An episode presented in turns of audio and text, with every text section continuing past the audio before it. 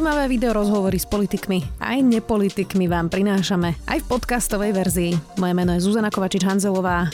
Vítajte pri relácii Rozhovory ZKH v audioverzii. Pripravte svoj biznis na budúcnosť. Zažite najväčšie biznis podujatie jesene s menami ako Mika Hekinen či Dara Rollins. Zaregistrujte sa na akonatokonferencia.sk. Hovorí, že mafia zatiaľ vyhráva, začal s veľkými výmenami funkcionárov v policii a zastal sa obvinených vyšetrovateľov z týmu Očistec. Po odchode Petra Kovaříka minister vnútra dočasne uviedol do funkcie policajného prezidenta Štefana Hamra, veliteľa útvaru osobitného určenia policajného prezidia známeho aj ako Links. Komando sedí už v štúdiu denníka Sme, vitajte. Ďakujem pekne. Pán prezident, tak je rozvrat v silových zložkách? Spýtam sa to takto, lebo keď sa vás pýtali na vojnu v policii, tak hovorili si, že v policii nie. Tak ja nevnímam, že v polícii by bola nejaká vojna a tie rozpory, ktoré tam vznikajú, vznikajú podľa môjho názoru z toho titulu, že stále tam máme tých politických nominantov, ktorí nesledujú pri výkone svojho povolania ten verejný záujem, ale sledujú úplne iné záujmy. Záujmy určitých skupín, ktoré by sledovať nemali. A samozrejme, že tam potom vznikajú trecie plochy a toho sme dnes svedkami. Ako definovať tých politických nominantov alebo toho, kto tam možno je už roky, ale nie je politický nominant? Tak sú tam aj kariérni policajti, ktorí samozrejme nepísali tú svoju kariéru tak rýchlo ako niektorí politickí nominanti. A sú tam ľudia, ktorí tam boli pretlačení či už zo strany nejakých oligarchov, finančníkom, prostredníctvom politického vplyvu a je evidentné, že tí dosadení ľudia tam musia byť lojálni vo vzťahu k tým, ktorí ich do tej funkcie pretlačili a musia tam aj odvádzať nejakú, nejaké výkony v prospech tých ľudí. Nedávno vyšetrovateľa Pavla Ďurku z týmu očistec obvinili z ďalšieho trestného činu. Vyšetrovateľ inšpekcie Martin Lenner proti nemu vznesol obvinenie pre trestný čin marenia úlohy verejného činiteľa z nedbanlivosti. Teda uh, on nemal uh, nahlásiť pri Františkovi Bomovi, že má v legálnej držbe zbrania. On sa potom uh, zavraždil, uh, za, za samovraždil, prepačte. Ďurka nepopiera, že pochybil, ale teda podľa neho to nie je trestný čin, ale iba disciplinárne previnenie. Vy si myslíte čo? Je toto na obvinenie alebo je to disciplinárne previnenie? Tak nie som detailne o tom informovaný. Viem, že e, ten skutok sa stal a práve dnes som to riešil aj s riaditeľom odboru kontroly a nariadil som tam kontrolu, aby sme sa pozreli na tie prípady, kde tam došlo k disciplinárnemu. Ak sa nemýlim, tak prokurátor Krajskej prokuratúry to definoval ako, ako disciplinárne previnenie. Ten prípad mu bol mm, záhadným spôsobom odňatý a ten nový prokurátor v tom už vidí naplnenie aj podstaty spomínaného trestného činu. Ja si myslím, že to prináleží hodnotiť naozaj orgánom činnom v trestnom konaní a nie mne. Čo je pre mňa také zarážajúce, že to obvinenie bolo vznesené, ja neviem, 8 po, mesiacov. po 8 mesiacoch. Uh-huh. Mne sa to zdá byť e, v takom prípade, ktorý je na prvý pohľad celkom jasný, aspoň tak je prezentovaný, príliš dlhá doba. No, dostal to teda nový prokurátor, presne ako ste hovorili, Martin Kováč. Ide o prokurátora, ktorý bol do Bratislavy pridelený dočasne z Martina a proti ktorému hromadne protestovali prokuratúry Krajskej prokuratúry v Žiline. Vy dôverujete Krajskej prokuratúre v Bratislave? Pretože vyzerá to tak, že všetky tie zvláštne, môžem to nazvať zvláštne obvinenia, aj obvinenia vyšetrovateľov išli práve z Krajskej prokuratúry v Bratislave.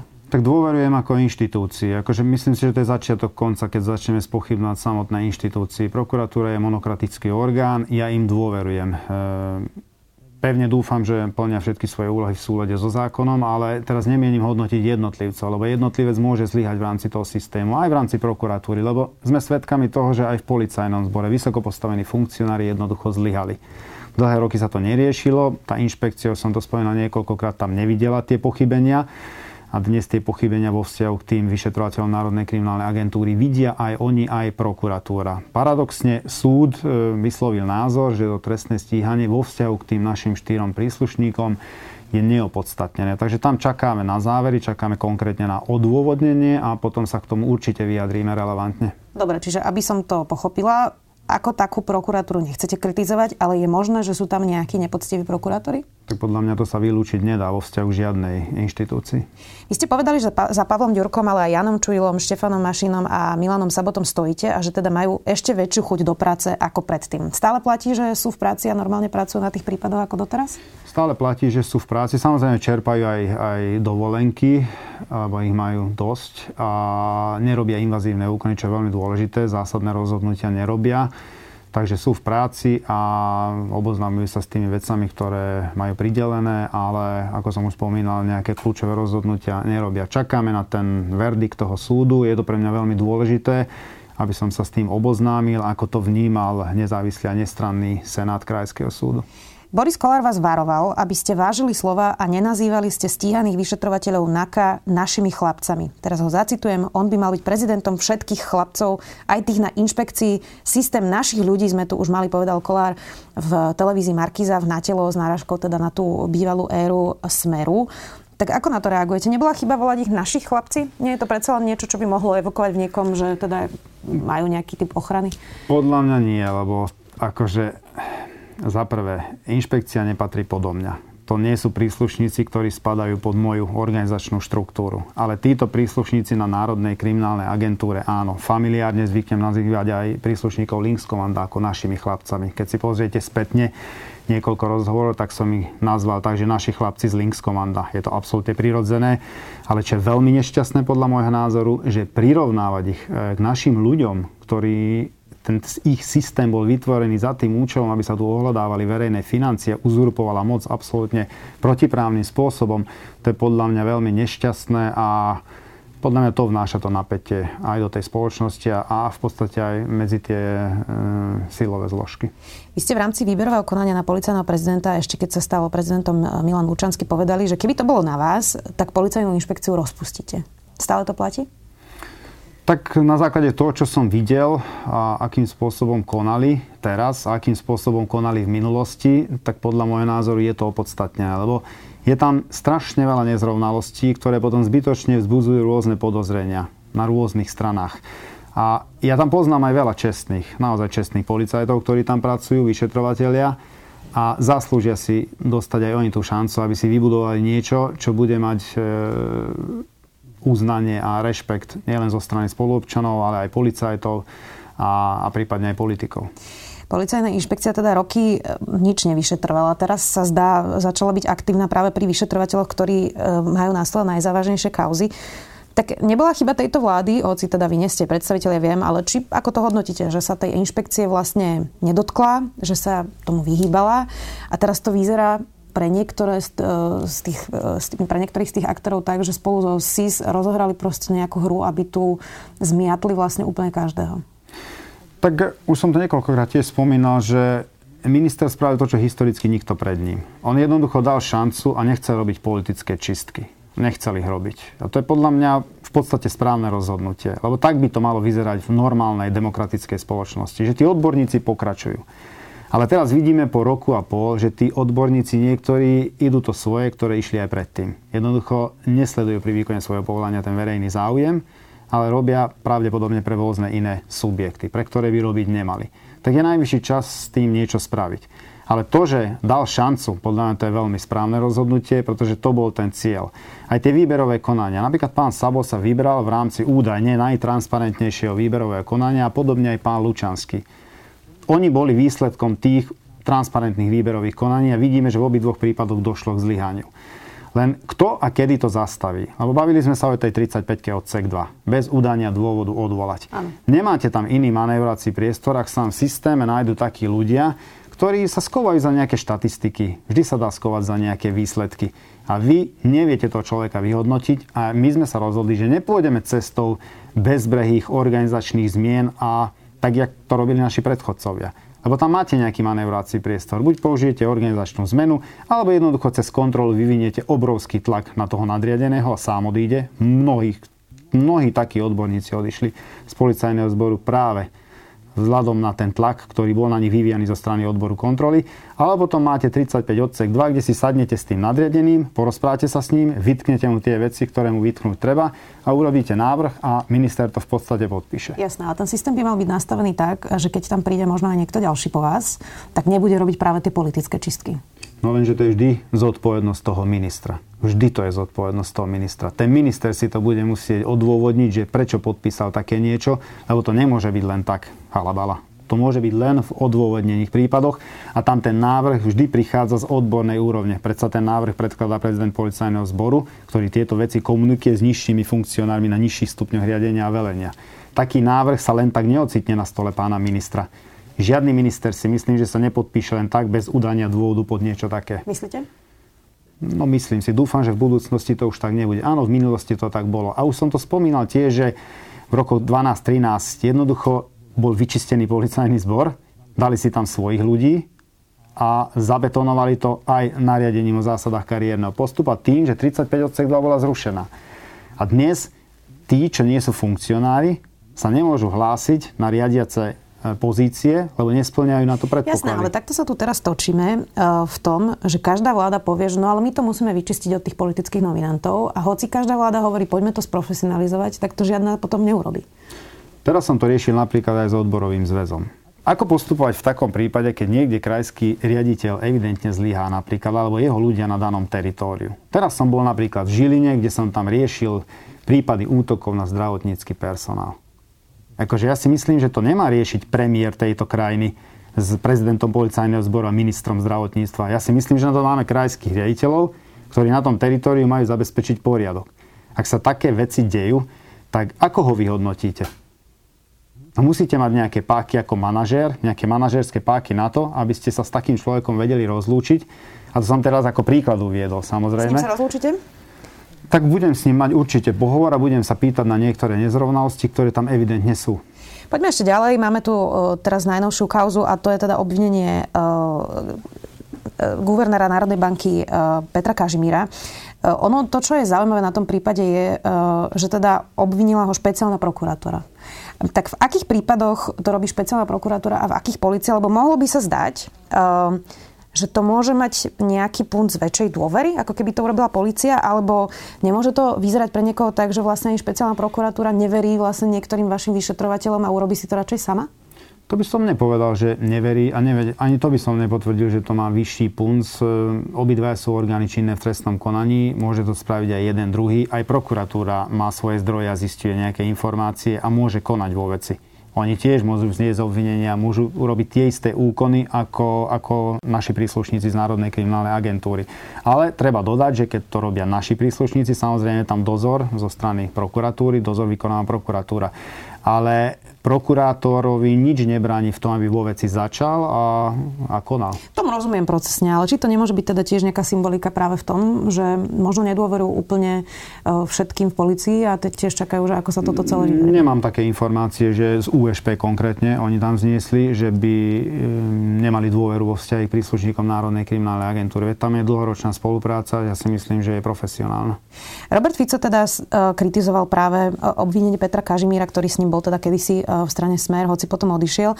A teda tvrdí, že to nemôže byť tak, že jeden kajúcnik niečo povie a obvinia guvernér, guvernéra Národnej banky Slovenska. Tak skúsme to objasniť. Naozaj e, policia obvinuje niekoho len preto, že jeden kajúcnik niečo povie? Tak ja si myslím, že neobvinuje len, že niečo kajúcnik povie. Tam sú zaprvé, môžu tam byť viacerí kajúcnici a tie výpovede sa zhodujú. Môžu tam byť aj nejaké ďalšie dôkazy, napríklad listinné a policia postupuje podľa toho, aké informácie, aké dôkazy má k dispozícii.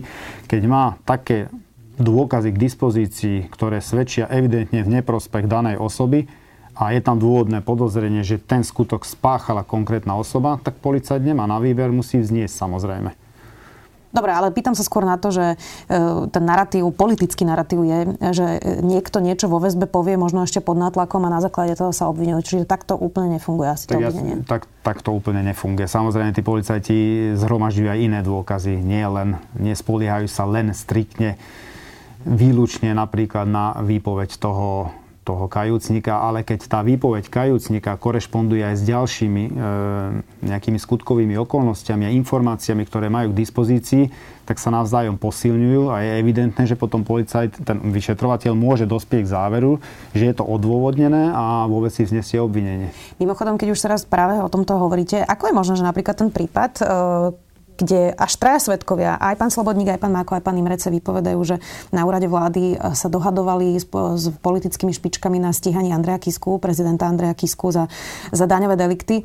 Tam je aj sled nepriamých dôkazov, predsa sme všetci boli svetkami, ako naozaj prišli do redakcií tie, e, tie všetky daňové kontroly, ako sa robili tlačovky. Máme až troch svetkov um, a, a vyzerá to ako jasný prípad, ale mohlo by sa javiť, že sa bojíte obviniť Roberta Kaliňaka s Robertom Ficom? No, ja nikoho neobvinujem, ale pochybujem o tom, že vyšetrovateľia Národnej kriminálnej agentúry by sa báli kohokoľvek obviniť, ak by boli relevantné dôkazy na stole v jednom prípade na nás útočia, že obviníme aj bez dôkazov, v druhom prípade nám vytýkajú, že neobviníme aj, neobviníme aj keď sú prítomné dôkazy. Môžem ten prípad e, preveriť, ale samozrejme vyšetrovateľ je procesne samostatný, on hodnotí tie dôkazy. Teda myslím si, že keď sa pozreli na tie dôkazy, tak nezačali preto, lebo tam nebol dôvod, alebo nevzniesli obvinenie, pretože nebol dôvod. Ak by bol, silne pochybujem o tom, že príslušníci Národnej kriminálnej agentúry by obvinenie nevznesli. Eh, ešte keď sme diskutovali o tých vyšetrovateľoch, vy ste sa ich teda zastali a hovoríte, že to obvinenie je nezákonné, veď počkáme si ostatne na to písomné odôvodnenie súdu samozrejme. Čo si myslíte teda o stíhaní bývalého policajného prezidenta Kovaříka? Eh, je to naozaj natoľko závažné, že ho stíhajú tiež to inšpekcia? Eh, nemôže to byť aj v tomto prípade účelové? Tak či je to účelové, alebo nie, to sa dozvieme. Ja pevne dúfam, že na konci toho celého príbehu, ale tiež tam je veľmi veľa nezrovnalostí. Samozrejme, to je evidentné, že tá zásahová skupina Zosobranec bola nasadená nie v súlade s interným predpisom. Takže to je, to je fakt. Ale ako konal pán Kovažik v tom... Jednoducho tam nemal dostatočný čas. Ak sa nemýlim, bol na dovolenke. Bolo to v ranných hodinách, on mal určité penzum informácií k dispozícii. On sa rozhodol nejakým spôsobom. Je to predmetom vyšetrovania, či sa rozhodol správne alebo nie. Áno, bolo mu vznesené obvinenie, je to už naozaj na orgánoch činných v trestnom konaní a pravdepodobne až na súde, aby rozhodol o tom, či konal v súlade so zákonom alebo nie. Vy na jeho mieste by ste radšej nechali tú akciu dobehnúť a potom to riešili?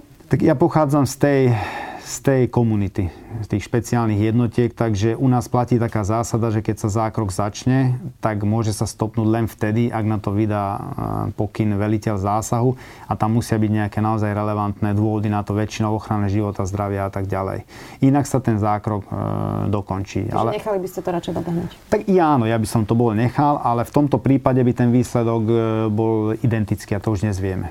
Diana Santusová z inšpekcie teda mala ísť na detektor lží, hovorila, že policii nedôveruje, teraz sa objavila informácia, že išla teda na detektor na Národnom bezpečnostnom úrade. Je to štandardné? Je to absolútne neštandardné. Pretože na detektor všetci policajti, všetci, ja som tam poslal možno najviac policajtov v histórii oddelenia aplikovanej psychológie, lebo som len cez detektor prijímal. My tam máme, vecne príslušný je to spomínané oddelenie aplikovanej psychológie, ktoré je pracovisko špeciálne na to určené a zriadené na kriminalisticko-expertíznom ústave. Nikdy nikto, čo som sa ja pýtal, nikdy nikto nebol vyšetrovaný inde. Bavíme sa o príslušníkoch policajného zboru, ako práve na tomto pracovisku. Mhm. Teraz, prvýkrát historicky, paradoxne tam nebola vyšetrovaná pani Santusová, ktorá išla, ja neviem z akých dôvodov, na Národný bezpečnostný úrad. Ona teda povedala, že neverí policajtom, tak išla radšej na NBU. Dá sa zmanipulovať detektor a teraz sa nepýtam, či sa dá zmanipulovať, keď na ňo idete, pretože to už sme tiež počuli v niektorých výpovediach, e, ako trénovali napríklad Dušana Kovačika, aby prešiel detektorom ži, ale práve z tej druhej strany, ten, ktorý vykonáva ten detektor, e, vedel by zmanipulovať výsledky detektoru lži Diany Santusovej tak, aby ona mala dôvodné podozrenie, že sa tam teda môže niečo nekale udiať? No ja som ešte nepočul len jeden prípad v histórii, aby na tomto pracovisku boli manipulované výsledky detektorov. Nikdy. Považujem ich za profesionálov a tam sa vykonávali aj audity, ak dobre viem, aj zo zahraničia a bol ten, tá ich kvalita bola potvrdená, tá profesionalita. Okrem toho, pani Santusová, ak sa nemýlim, musela byť vyšetrovaná aj v minulosti keď nastupovala na úrad inšpekčnej služby a predpokladám, že nie na MBU jej vykonávali detektor, ale práve na tomto pracovisku tak treba si to overiť, ale keď vtedy nemala problém s detektorom, tak dnes spochybňuje, a koho vlastne spochybňuje? Len oddelenie aplikovanej psychológie alebo celé keučko, ktoré vykonáva aj znalecké posudky. To pozajtra môžem ja spochybňovať MBUčko, lebo, lebo si to vymyslím, že mi to nechutí tam robiť bezpečnostnú previerku. Však máme tu reguly, máme tu predpisy a tie sa majú dodržiavať. A to, že ona neverí nejakým policajtom, tak nech konkrétne preukáže, v čom je problém, Prečo neverí tým policajtom a kde, kde je ten dôvod zaujatosti? Ja tam nevidím, nevidím absolútne žiadny logický argument, ktorý by, na základe ktorého by bolo možné spochybniť aktivity tohto odborného pracoviska. Priznám sa, že to, čo ma vyrušuje dlhodobo vlastne aj v týchto všetkých súbojoch, o ktorých tu hovoríme, je to, že podľa toho, aký chce kto výsledok alebo aký chce kto efekt, tak na takú inštitúciu sa obratí. Ak niekto chce detektor iný, ide na MBU, ďalší ide teda na e, vaše oddelenie, e, potom sa niekto obratí na inšpekciu, niekto na NAKU, potom tu máme Krajskú prokuratúru v Bratislave, špeciálnu prokuratúru, SIS hájí také záujmy, inšpekcia také, tak koľko sa tu budeme v tomto ešte takto neviem, ako to ani nazvať slušne, e, boriť, e, že, že podľa toho, kto chce aký výsledok na, na takú inštitúciu sa obratí. No vyzerá to tak.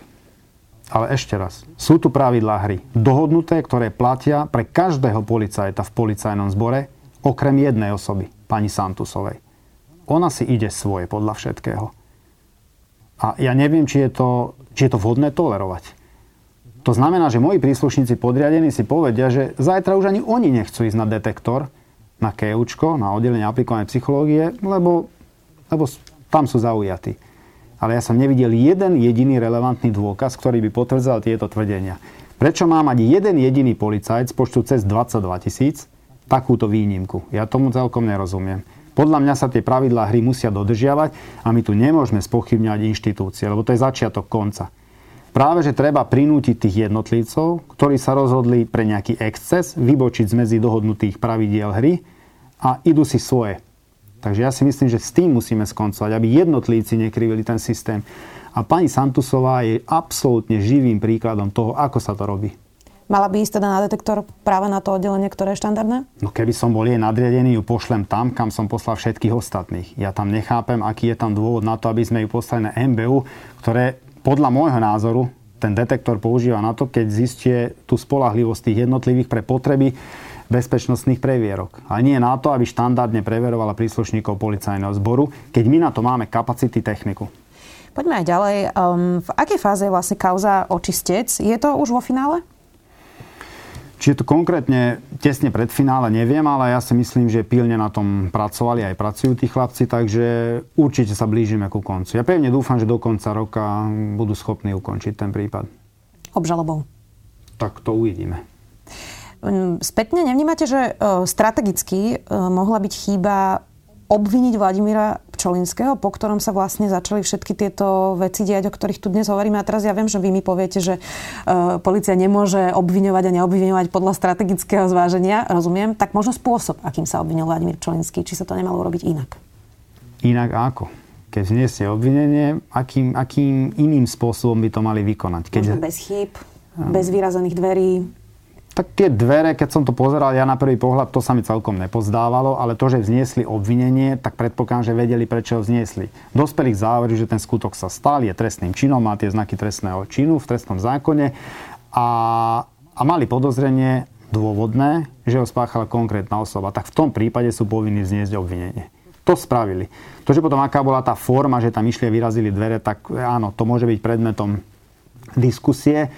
Tiež nie som zástanca tej bezbrehej sily. Keď netreba, netreba použiť. Keď je to nevyhnutné, vtedy to treba použiť.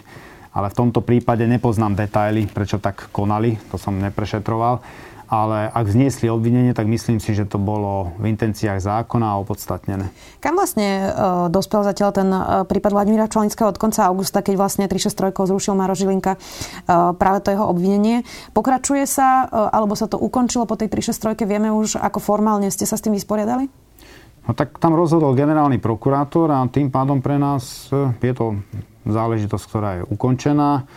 A Áno, vnímal som to tiež, sledoval som to správa zľava a bolo to tiež pre mňa zvláštne, lebo vyšetrovatelia vzniesli, dozoroval to úrad špeciálneho prokurátora, USP a boli tam aj nejaké rozhodnutie súdov. 9 sudcov konkrétne? Tak 9 sudcov konkrétne, vie, že tam bol aj prvý senát ústavného súdu, ktorí považovali to stíhanie za opodstatnené. Napriek tomu generálny prokurátor, respektíve jeho námestník rozhodol tak, ako rozhodol a nám nezostáva nič iné, len rešpektovať to rozhodnutie, ktoré bolo legitímne treba dodať. On rozhodol legitímne. To ustanovenie v trestnom poriadku bohužiaľ je. Tak bolo bohužiaľ je? Tak z toho pohľadu je to, je to veľmi silno kritizované ustanovenie, ktoré bolo kritizované aj generálnym prokurátorom v rámci výberového konania a predpokladám, že asi vedel, prečo to kritizuje. A z okolností dnes vidíme, že čo to vyvolalo v rámci našej spoločnosti a medzi bezpečnostnými zložkami, konkrétne aj medzi orgánmi činnými v trestnom konaní Čo by ste na to povedali bežnému človeku, ktorý toto sleduje a už absolútne tomu vôbec nerozumie, kto tu stojí, na akej strane, kto o čom kedy rozhoduje, nerozhoduje. E, môže to byť naozaj už pre bežného človeka veľmi zmetočné a výsledok z toho môže byť, že neverí absolútne nikomu. Tak áno, je to ťažké, ale tak vieme sa riadiť len faktami a tie fakty sú kľúčové a podstatné, ale ja si myslím, že postupne celý ten príbeh e, smeruje niekam a bude mať nejaké finále. A ja si myslím, že tam budú na konci nejaké rozhodnutia súdu, lebo budú musieť byť. A tam sa podľa mňa dozvieme viac. Bude vznesené svetlo do tých príbehov. Len viete, problém v tom, že tí aktéry, tí hlavní aktéry týchto prípadov sú pravdepodobne na úteku. Nie je pán Zúrian, nie je pán Kalavský, nie je pán Košč, sú na nich vydané medzinárodné zatýkacie rozkazy a európske. A pán Výboch. A, ale tí príslušníci Národnej kriminálnej agentúry, tí spomínaní naši vyšetrovatelia, tak tí sú k dispozícii. Nevidím, že by ani jeden utekal. Buď sú na dovolenke, alebo sú v práci. To znamená, sú k dispozícii pre orgány činné v trestnom konaní, pre akékoľvek procesné úkony. Nie je tých eh, ľudí príliš veľa na úteku? No, zdá sa mi, že je, ale mm, paradoxne sú na úteku práve tí, ktorí tvrdia alebo nejakým spôsobom sa pričinili o to, že sú stíhaní policajti, ktorí odkrývajú zločiny na tých najvyšších poschodiach. Jasné, že to vyvoláva otázniky. Samozrejme, že ma to znepokojuje. Vy ste hovorili o nejakých temných silách, tak kým ste mysleli tie temné sily? Ja som povedal aj to, že na konci toho príbehu budú mať konkrétne mená a toho sa ja držím pretože nakoniec nejaký súd rozhodne a ten súd má právo vysloviť, že kto sa čoho dopustil, kto je z čoho vinný a vymerať ten trest. Ja to nemám v kompetencii. Ešte záverečná otázka, to sú personálne zmeny, vy ste teda už nejaké ohlasili. Kto budú teda vaši noví viceprezidenti a aký to má význam, keď zatiaľ ste ešte len dočasný prezident? Tak už som aj to hovoril z minulosti, že dočasný policajný prezident má presne tie isté kompetencie ako riadny policajný prezident. E, na jednej strane kritizujú, že tí dočasní tam iba sú s vyloženými nohami a čakajú. Tak ja som není ten typ. To znamená, že som tu, mám tie kompetencie, tak idem pracovať. Však za ten plat niečo aj musím robiť. No a čo sa týka vice, viceprezidentov, áno, mám tam niekoľko mien. Je tam asi 4-5 mien, diskutujem s každým a hľadám to najvhodnejšieho kandidáta. A áno, budú aj ďalšie personálne zmeny, lebo podľa môjho názoru sú nevyhnutné. Prihlásite sa aj do toho riadneho výberového konania, respektíve uvidíme, ako dopadne ten zákon v parlamente. Chceli by ste byť aj trvalým policajným prezidentom? Zatiaľ sa to rysuje tak, že áno. Je tam dobrá spolupráca s pánom ministrom, máme jasnú víziu, kam chceme smerovať a vyzerá to tak, že prichádzajú už aj prvé výsledky, takže keď to pôjde všetko takto, tak určite áno. Ďakujem veľmi pekne, že ste si našli čas. Dočasný policajný prezident Štefan Hamran. Ďakujem pekne aj ja. Počúvali ste podcastovú verziu relácie Rozhovory ZKH. Už tradične nás nájdete na streamovacích službách, vo vašich domácich asistentoch, na Sme.sk, v sekcii Sme video a samozrejme aj na našom YouTube kanáli Denníka Sme. Ďakujeme. Volám sa Barbara Mareková a v denníku ZME pre vás pripravujem podcast Ľudskosť, kde sa rozprávame o mentálnom zdraví, lebo každý si v živote niečím prechádzame a ja verím, že nám pomáha o tom hovoriť, aby sme nezabudli, kto naozaj sme pod všetkými rolami, ktoré v živote máme. Podcast Ľudskosť vychádza každý štvrtok a nájdete ho vo všetkých podcastových aplikáciách.